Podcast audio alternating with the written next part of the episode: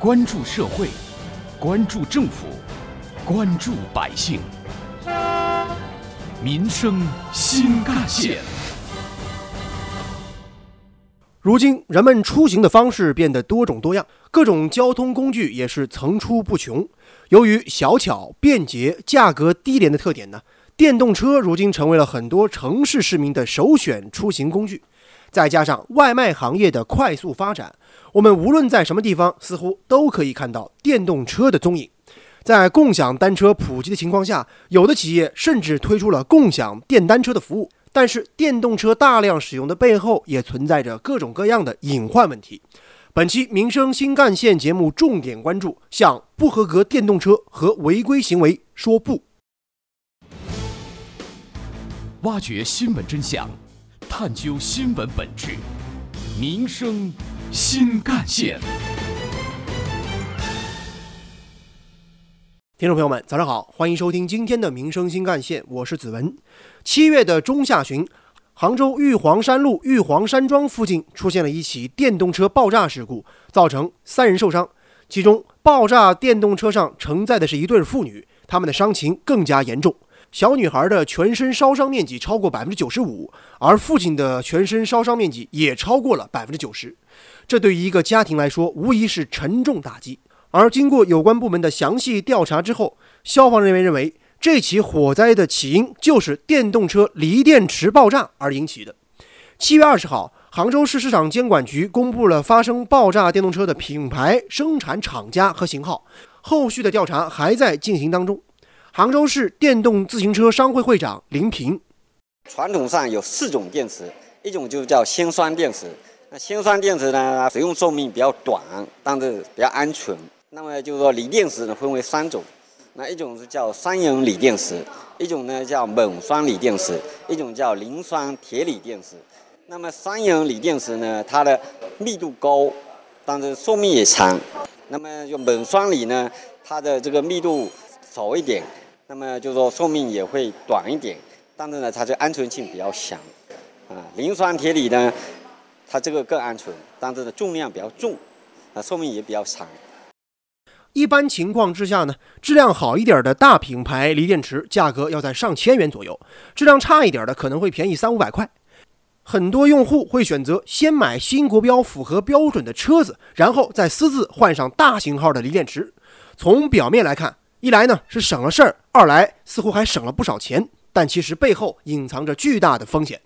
有电动车的资深从业人员就表示尽管锂电池价格要比铅酸电池贵很多，但是它本身具有着大容量、重量轻、长寿命以及充电比较快等各种优点，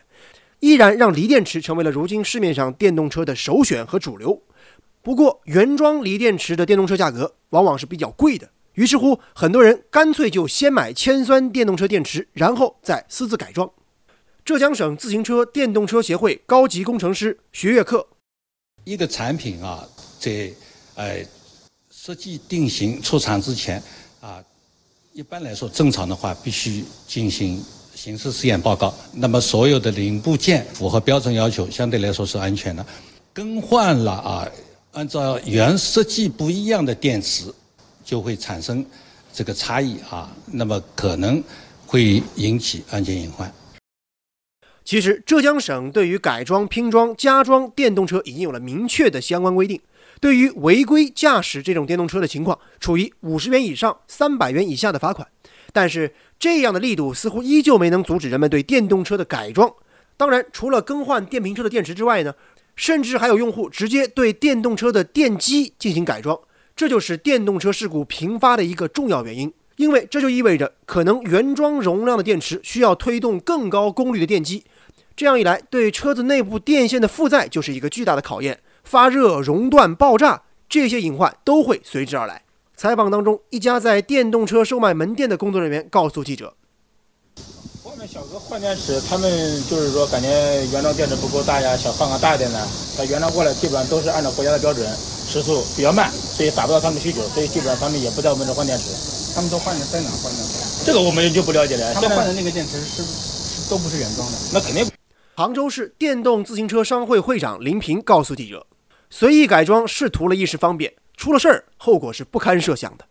锂电是它有个自动保护的一个装置的，这个是不能那个拆掉了。一旦拆掉的话，当你天气过热的时候啊，它的这个保护装置就失效了，那么就很容易产生这个爆炸行为了。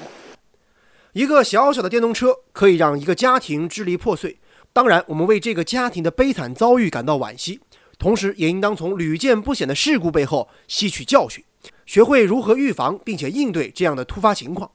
首先就是在选购电动车的时候，要仔细检查电动车的各方面指标，避开那些容量超标或者是质量不达标的杂牌电动车，尽量选择有品质有口碑保证的大品牌，而且要使用原装电池，不要觉得野路子品牌便宜又好用就去买就去用，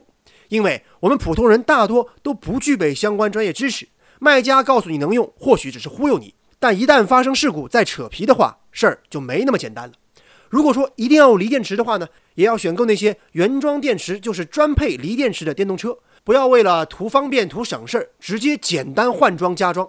在选购的时候还要注意，有的商家呢为了谋取利益会偷工减料，比如说锂电池的组装工艺、保护板等方面都是有天差地别的成本区别的，在使用过程当中可能会发生各种各样预想不到的事故。还是那句话，一份价钱一份货。挖掘新闻真相，探究新闻本质，民生新干线。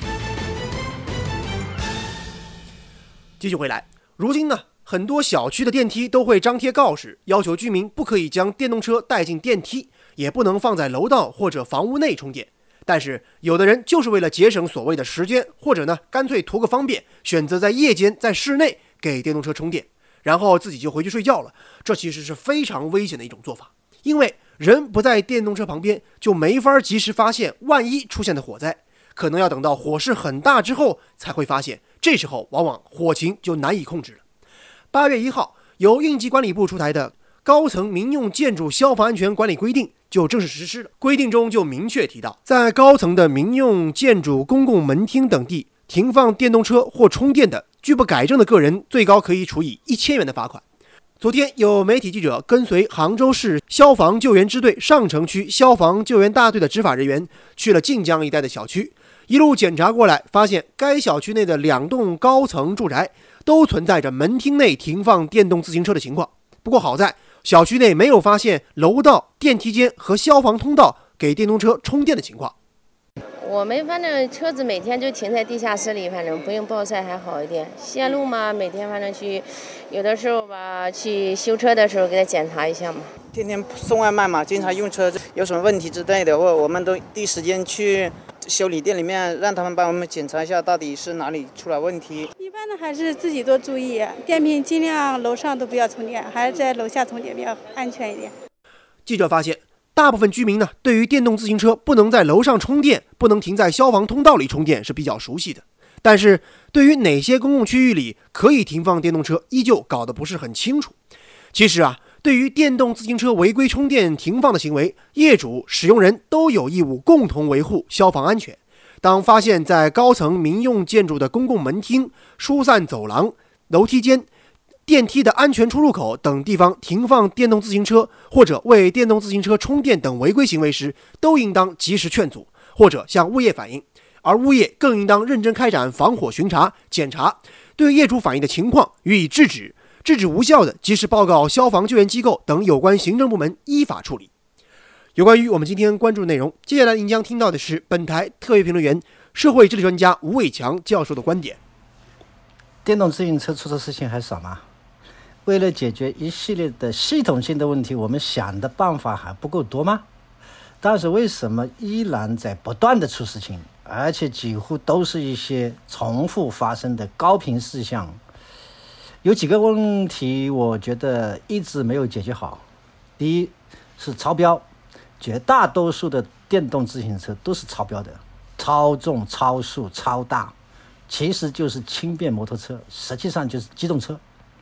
公安部有强制性的规范，明确规定超标电动自行车一律不得上路，但是这个标准一直没有得到严格执行，以至于浙江省还出台了一个3年过渡期的政策，于是就出现了各种改装电动自行车的行为，加大速度，为了让车子更轻便，速度更快，更换电池根本也就不去管电池与车辆到底是不是匹配，安全隐患极大。第二个问题是数量太多了，仅杭州城区就有650万辆的电动自行车，毫无节制。请问哪一个国际化的城市有这么多的非机动车的？数量多了以后，道路不匹配，停车空间不足，导致的结果就是交通安全事故数量一直排在第一位，导致的结果就是乱停车乱充电，于是爆燃事故也就频发了。由于小车停车空间不足，于是把车停到家里，停到楼道里面，安全隐患是明显存在的。你叫小区自己去解决这个问题，请问解决这个问题的空间在哪里？第三个问题也是最核心的问题，为什么超标控制不住？为什么数量控制不下来？我觉得有些管理部门是不是应该好好的去思考一下，是一些企业的利润重要，还是社会安全更重要？先把位置摆摆正。电动车早已走进千家万户，凭借着自身的高性价比，成为了你我生活当中不可或缺的重要交通工具。但是交通工具的使用还是要以安全为第一要义，不能只想着怎么方便、怎么便宜、怎么来，因为隐患往往就藏在所谓的便宜和方便背后。在购买电动车、使用电动车的时候，一定要多个心眼。还是那句话，一份价钱一份货，多一分小心谨慎，就多一分平安与健康。好，感谢您收听今天的民生新干线，我是子文，下期节目我们再见。